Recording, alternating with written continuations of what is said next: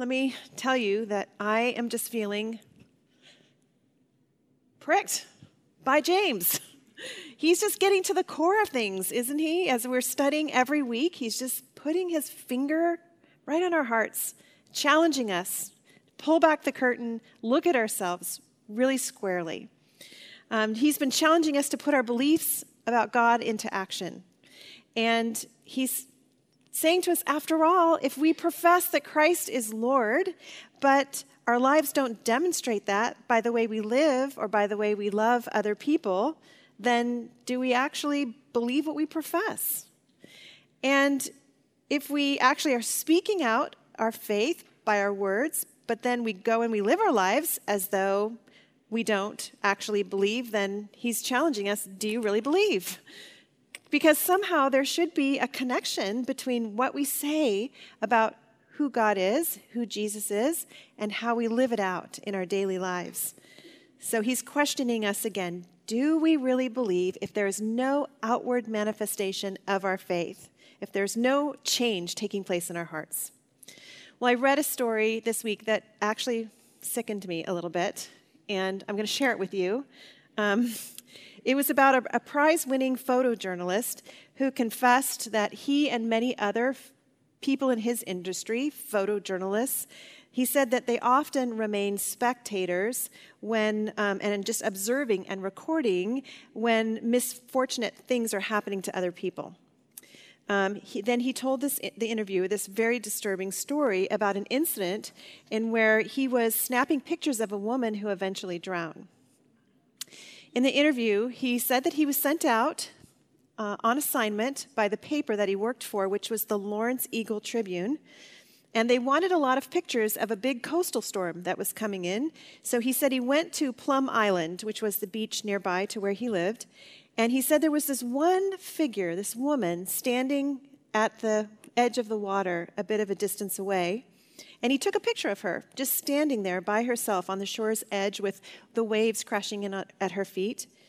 And he says she was drinking a beer, and a split second after he took the picture, a wave came in and hit the embankment and sucked the sand out from under her feet and knocked her to the ground. He said he then took another picture of her, laying on the sand in the shallow water after the wave had retreated.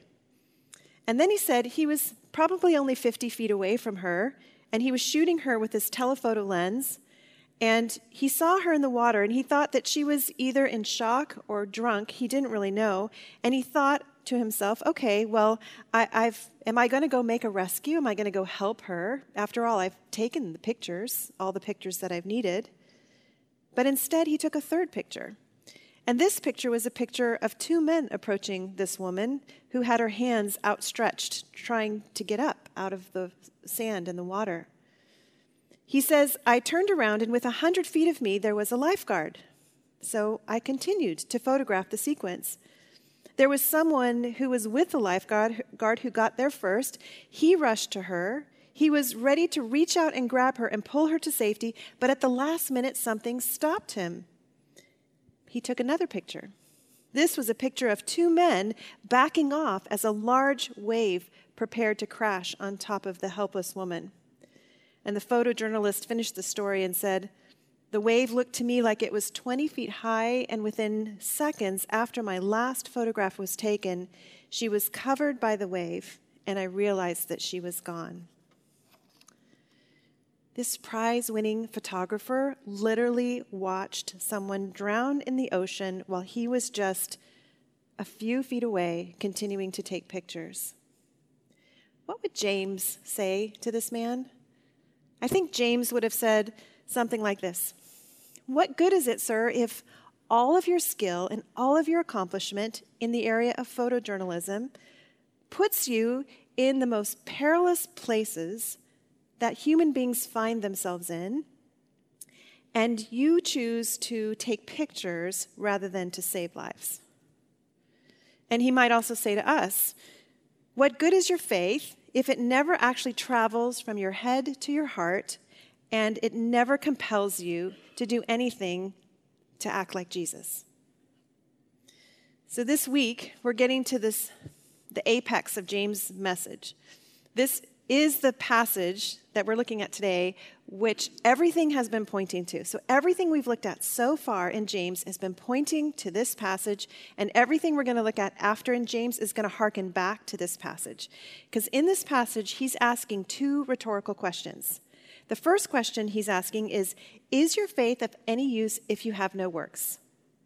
And the second question is Can that kind of faith really save you? So we're going to look at this passage in two parts. First, we're going to talk about dead faith, chapter 2, verses 14 through 19. And then we're going to talk about dynamic faith, chapter 2, verses 20 through 26. Interestingly, in the whole book of James, faith is a common theme. We know that's, that's a word that we hear over and over again. 16 times in the book of James, the word faith is used. 11 times it's used just in this passage that we're looking at today. The other five times it's used in a very positive context, but in this passage today, eight out of the 11 times it's used in a very negative context. So James is really giving us a stern warning today. He's really wanting us to know that fake faith won't save you.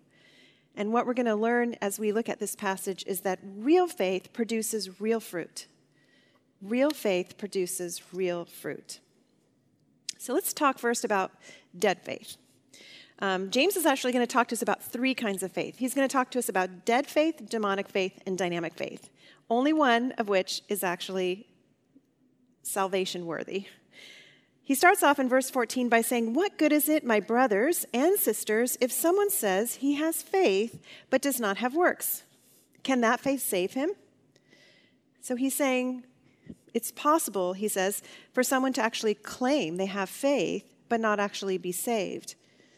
I can think of several people I've known in my extended family and family by marriage who have gone to church pretty faithfully and have professed that they're Christians, but have actually shown no change of heart, no change of behavior, no, no revelation at all that any part of their faith had went anywhere beyond their church attendance.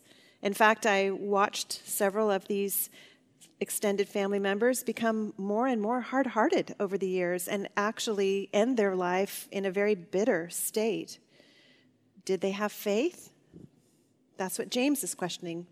Does someone have faith when they maybe profess with their mouths, but there's no actual change in their heart or in their lives or in any other part? James is telling us that there will be fruit in a life that is genuinely transformed by the gospel. And this fruit will be manifest in good deeds that are birthed out of a changed heart. Jesus talked about the same thing in Matthew 7, verses 16 through 20. He said, You will recognize people by their fruits. Are grapes gathered from thorn bushes or figs from thistles? So every healthy tree bears good fruit, but the diseased tree bears bad fruit. A healthy tree cannot bear bad fruit, nor can a diseased tree bear good fruit. Every tree that does not bear good fruit is cut down and thrown into the fire. Thus you will recognize them by their fruits. We know that. I, my husband and I actually planted a fig tree last year. He likes figs. I actually don't like figs, but he likes figs. So we planted a fig tree. And you know, all winter, it's just a stick that comes out of the ground. You actually have no idea what kind of tree this is. And then even when the leaves come out, you're like, I don't even know now I know what kind of tree it is. It's not till the fruit comes out that you're like, oh, it's a fig tree. James is saying it's the same for us. He's saying that, that, that the outward fruit of our lives is what is, gives evidence to the inward state of our souls. No fruit, he says, no faith. And then he goes on to illustrate his point like this. He tells a, a, hypothetical story. He says, If a brother or a sister is poorly clothed and lacking in daily food, and one of you says to them, Go in peace, be warmed and filled, without giving them the things they actually need for the body, what good is that? Now, I love that James is, is actually painting a pretty dire scenario for us. So he's not saying, Imagine that some person comes off the street who's deranged and demon possessed, and they've made all these bad decisions in their life, and they're filthy dirty, and you could rationalize that you don't need to help this person because they're just going to take your help and go add it to their addiction and bad behavior. He's not giving us that scenario. He's saying, hey, imagine a brother or sister.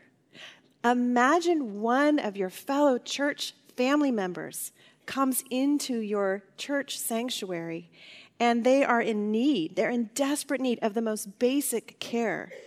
He says, Are you going to send them away with a pat and a prayer?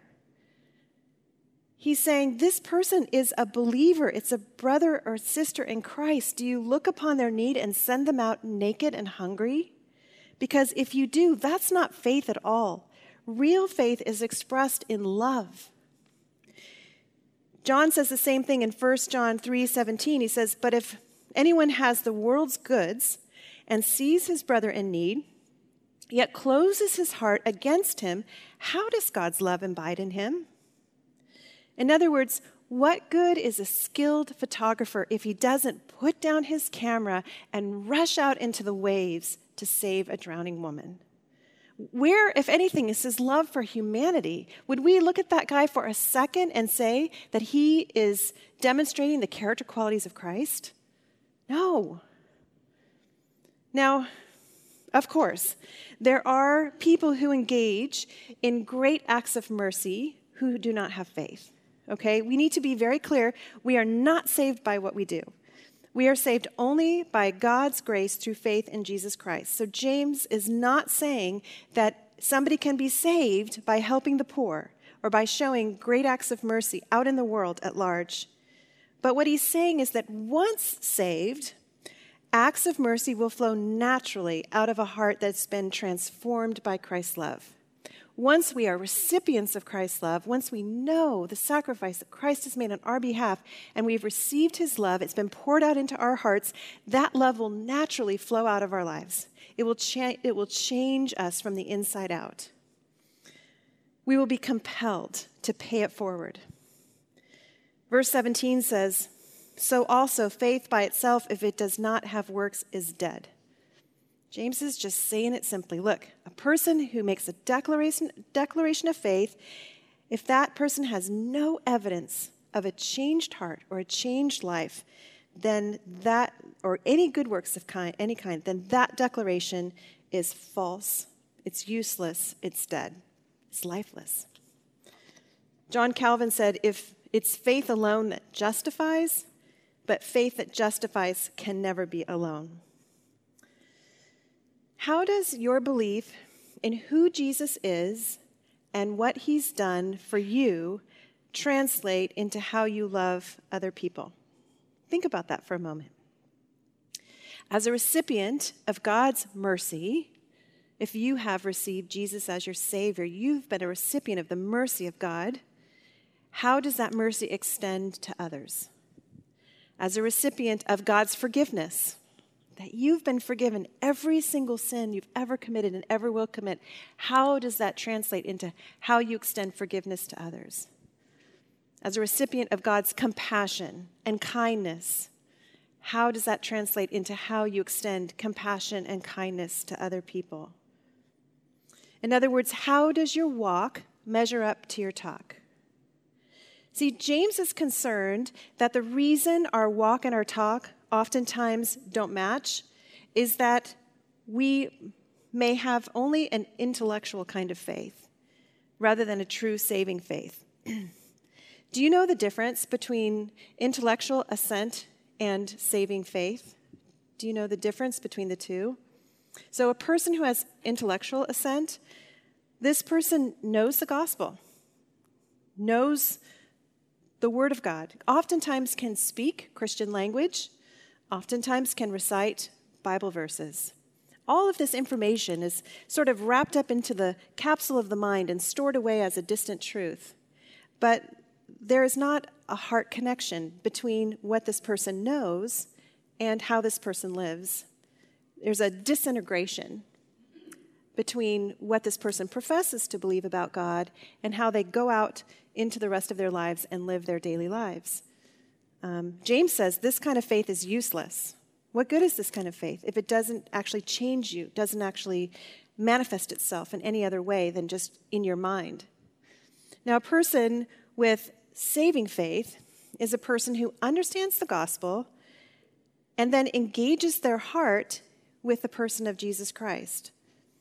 She's a person who knows that she can't save herself. She's a person who acknowledges that she is a sinner and accepts Jesus' death on the cross as a personal sacrifice, not just a historical sacrifice, but some, a sacrifice for her own sins. She believes that Jesus is Lord and she submits her life to him as God and King. And this initiates a relationship between her and God, who's Father, Son, and Holy Spirit, and then begins a lifetime journey of walking with him by faith. And we know it's a lifetime journey of transformation, right? It takes a lifetime to begin to see the fruits of the Spirit manifest in a person and to, to have a desire, a heart change, a, a change of desires that works itself out in different ways that we live life and perceive life. It's a whole life change, we know. But what kind of faith resembles you? Would you say your faith is more closely like the intellectual assent or saving faith? James goes on to tell us that even the demons have faith, but they're actually not saved. He says in verse 18, But someone will say, You have faith and I have works. Show me your faith apart from your works, and I will show you my faith by my works. You believe that God is one? You do well. Even the demons believe and shudder. Are you surprised to know that demons have faith? Demons actually believe many of the same things that we believe. They have a real intellectual faith. For example, they believe in the existence of God. They, they are not atheists and they're not agnostics. They believe that God exists. They actually believe in the deity of Christ. They know exactly who Jesus is. They know he is the Son of God and they know he is God. They believe in the presence of heaven and hell. They believe in a real place of punishment. They believe that Christ is the eternal judge, and they felt the effects of his judgment when he died on the cross and triumphed over them for all eternity. They also believe in the power of his word, and they actually have to submit to the power of his word. And they believe that Christ alone can save. That's what they believe. And the Jews had this statement of faith that we looked at last year in Deuteronomy. It's called the Shema. It's from Deuteronomy 6, verse 4 this was their statement of faith Hear, O Israel, the Lord our God, the Lord is one.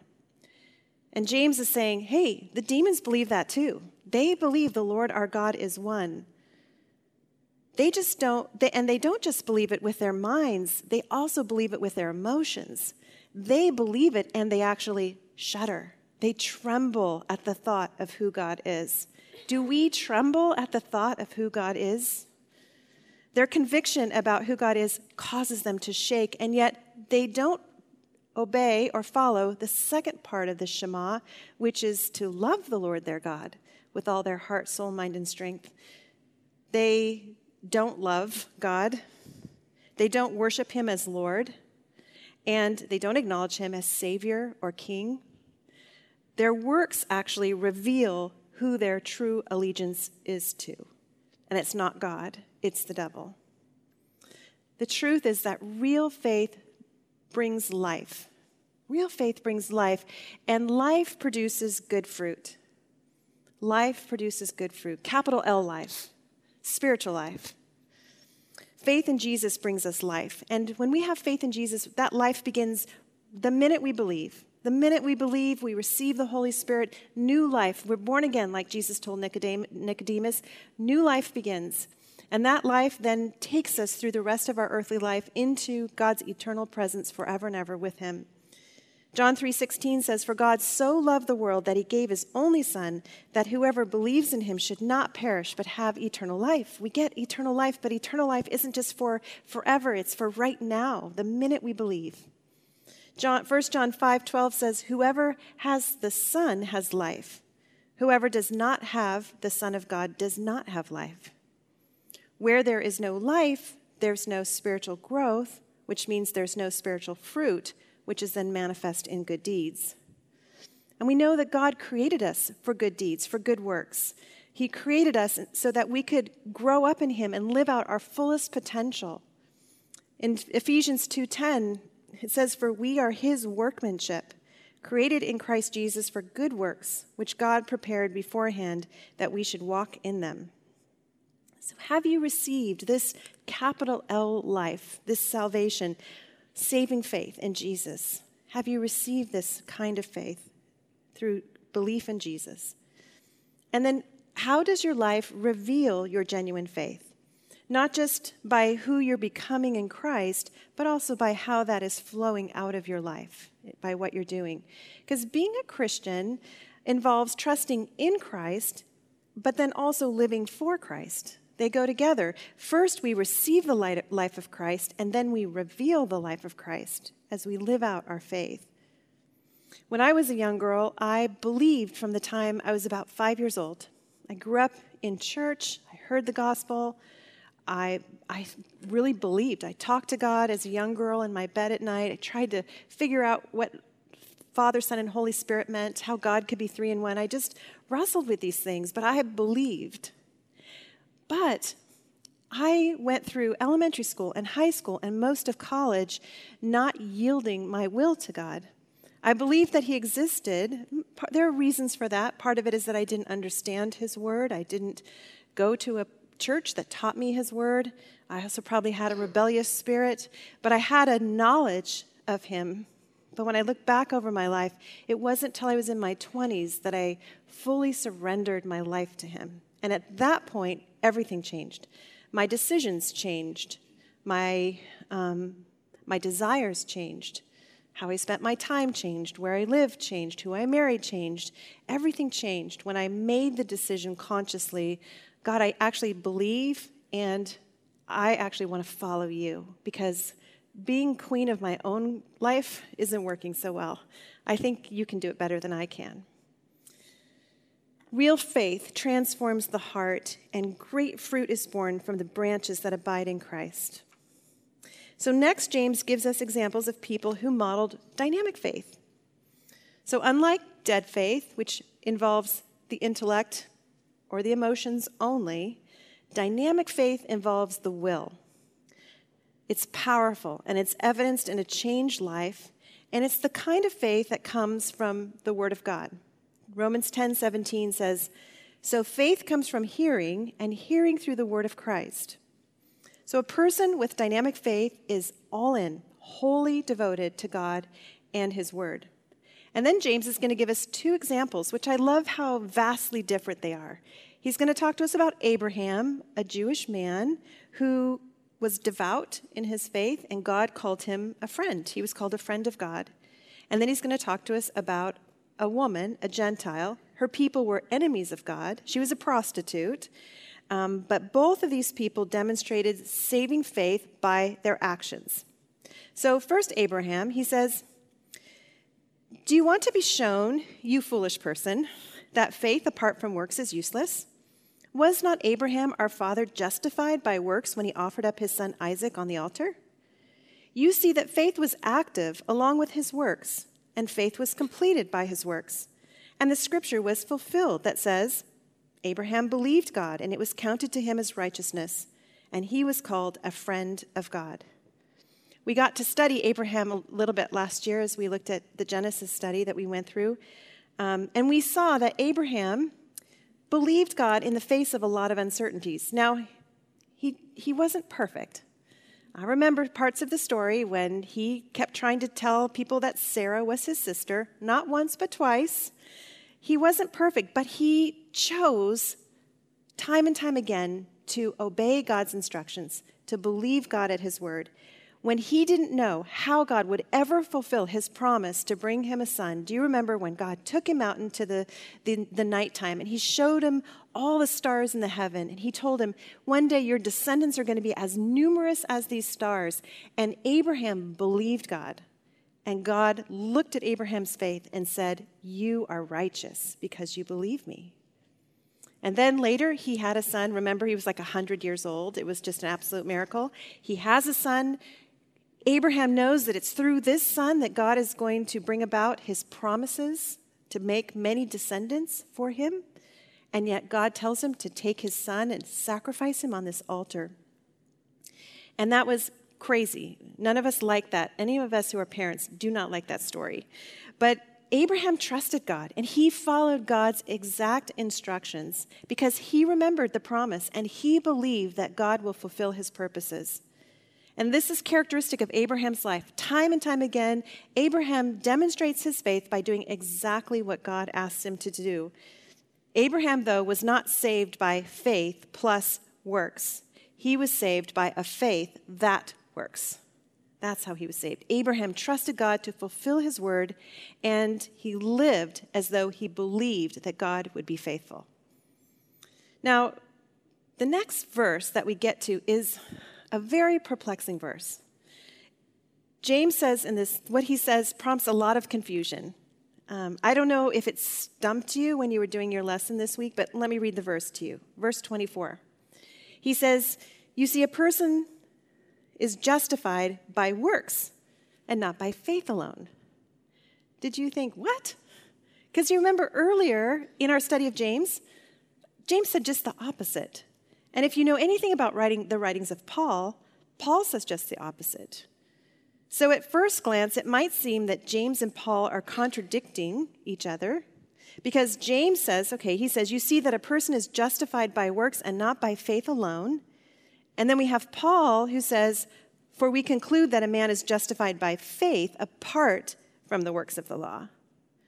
Are these two men preaching a contrary gospel? And no, they're not. We have to understand these verses in the right way. And we also know that James and Paul highly esteemed each other and they agreed on the same theology. So we have that background as well. But what we have to understand is what the word justify in the Greek means. It's a verb, and it's dikaioo in the Greek, and it can mean two things. It can mean either to declare someone righteous, as in like a court proceeding where someone is declared righteous or not guilty, even though they may be guilty of a crime. And then the other is um, to say that someone is demonstrating righteousness. So we have the court, somebody saying, You're righteous, even though indeed they may be guilty, and the other saying that their observable actions, their outward actions, demonstrate righteousness. So Paul and James are looking at the word from a different perspective. It's like two sides of the same coin. And I'm going to give you a chart to help you understand it a little bit better. So important that we are able to approach these passages and know how to think about them so we know there's not a contradiction between what these two things are saying in the Bible. So, Paul, he's speaking about the moment of salvation when a person is saved by faith in Jesus Christ and nothing else. Faith alone, not by works. James is looking at the other side of the coin, and he's saying that after a person is saved, that this is the fruit that begins to come out of their life through good works because of their faith. Paul is looking at life from God's perspective. He's saying that um, he uses justified to mean pronounced righteous in the sight of God. James is looking at life from the human perspective. He's saying justified means proven righteous in the sight of others. Paul uses the word justified to mean declared righteous in the sight of God, even though I'm still a sinner. Justification is a free gift to us because of the price that Jesus paid on the cross. It's the root of our salvation. James is speaking to the believers who have already experienced the gift of salvation, and he's using the word to justify of justified to describe how I'm demonstrating my righteousness in the sight of other people, which shows that I truly have eternal life. This is the fruit of our salvation. Do you see the difference? Now, Paul, when he's writing in Romans, he's fighting against the idea that people can earn their salvation by their good works. James, when he's writing, he's fighting against easy believism, something that was going on in the church where people are reducing salvation to just mere intellectual assent. They're saying, all I need to do is just how I think about Christ, not that it has to make any difference in my life. That's what he's speaking against. And both of these battles are still raging in the, in the church today. So, James goes on to give us another example from the Old Testament. He's going to talk to us now about Rahab. Verse 23, 25, it says, In the same way was not also Rahab the prostitute justified by works when she received the messengers and sent them out by another way? For as the body apart from the spirit is dead, so also faith apart from works is dead. Now, Rahab, when she learned that the Israelites were about to invade the city of Jericho, she believed that their God was the one true God of the universe. She heard rumors, I'm sure, about their miraculous exodus from Egypt. I'm sure she heard about the cloud of glory, the parting of the Red Sea. She heard word traveled probably very quickly in those days about what was going on with the Israelites coming out of Egypt. Now they're coming towards Jericho. And she heard the word, she heard the rumor, she heard the testimonies, and she believed. And then, at great risk to herself, she demonstrated her belief by hiding the spies in her house. And then eventually, she shared the whole good news about God with her family members. And she eventually was invited to join the Israelites, to become an Israelite, to marry into the Israelites. And later, she becomes one of five women listed in the genealogy of Christ. Isn't that amazing? From a Gentile woman belonging to a people group who were enemies of God, hearing the rumors about this God, believing, obeying, helping to save God's people, later bringing her whole family to join with God's people, being married into God's people, having a son with God's people, being listed in the genealogy of Christ. I mean, big things happen when we believe and obey the Word of God. The truth is that dynamic faith obeys God in life and deeds. Dynamic faith obeys God in life and deeds. I'm just so moved by Rahab because she had like an inch of revelation. She had like this much. She heard rumors. She heard stories. She didn't have a written word. She didn't know the history of Genesis through Exodus. She didn't know the end of the story. She just saw and heard what the Israelites' God was doing, and it was miraculous, and she believed. That's astounding. And she didn't just believe, like, oh, I get it. She actually acted. She put her whole life at risk because she believed and she took action, and it could have actually killed her, right? One inch of revelation, and she believed and acted in faith. Now, Abraham had it a little bit easier. God spoke to Abraham. God actually told him three things. He had to leave his land. He was promised that he was going to have many descendants and he was going to be a blessing to the world. And so he had direct revelation from God. God told him where to take his son and what to do.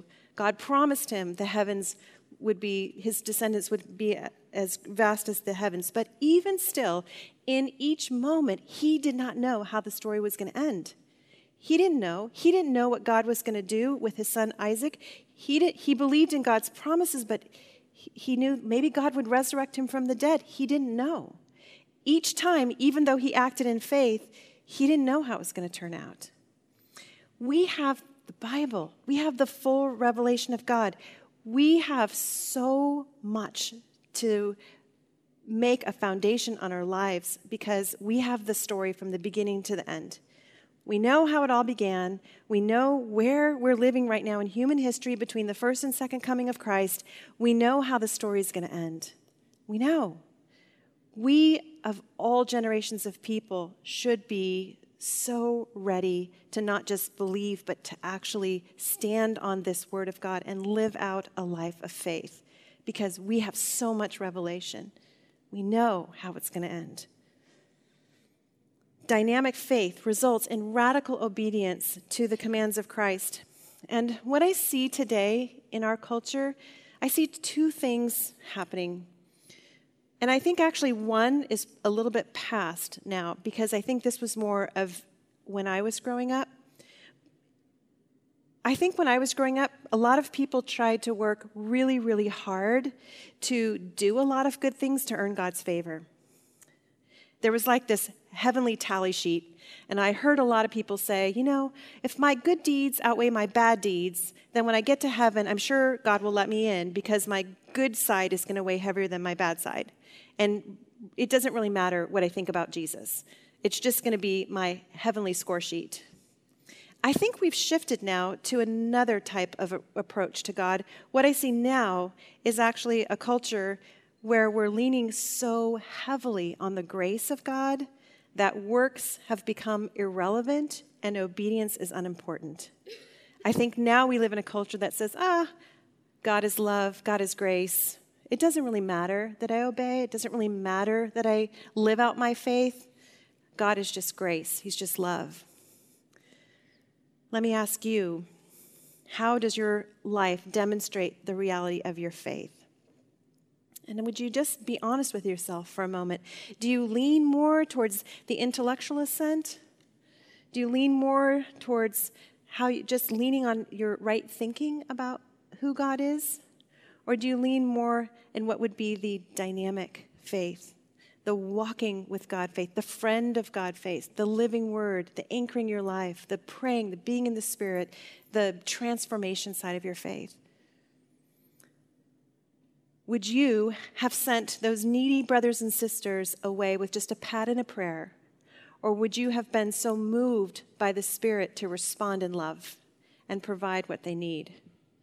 Would you keep shooting pictures on the beach just to get the best shots so you could maintain your prize winning photojournalist reputation? Or would you have thrown that camera down and rushed out into the waves to save a person that you don't know? Do you trust in the Word of God in the midst of the unknowns in your life and the anxieties and the fears?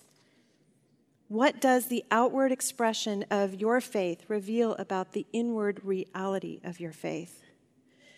What James is trying to do is he's trying to help us be integrated. Sin disintegrates.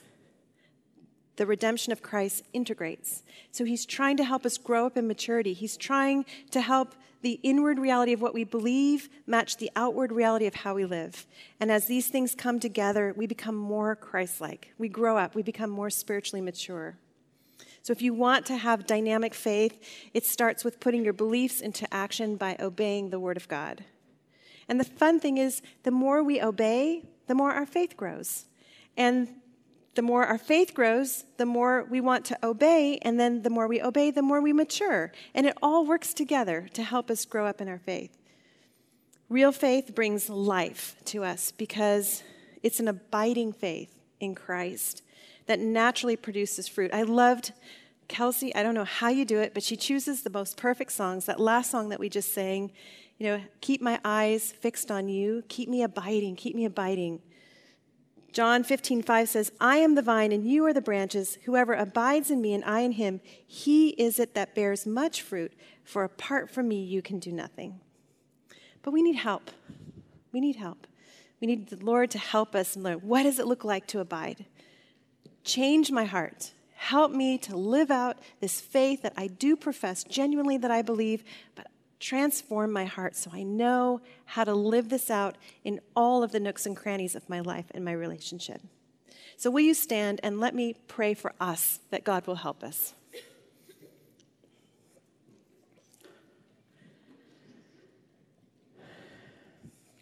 Father, we come before you just very humbly tonight, and we see ourselves in this passage. Thank you that we are here together studying your word and we're seeking to grow in maturity. We want to understand. We want to be more surrendered to you. We want your spirit to fill our hearts, to change us from the inside out. We want to truly be your light that shines out into our relationships and into our workplaces and our families and our communities, our neighborhoods, our church communities. We want that, Lord, but, but we need your help. We want to declare to you that we're willing that we are willing to be changed and willing to be an instrument in your hands, would you please, by your Spirit, change us? Would you please help us to be living testimonies of the reality of who you are? And may you be glorified through our lives. We want nothing more, Lord. And we ask this in the power of Jesus' name. Amen.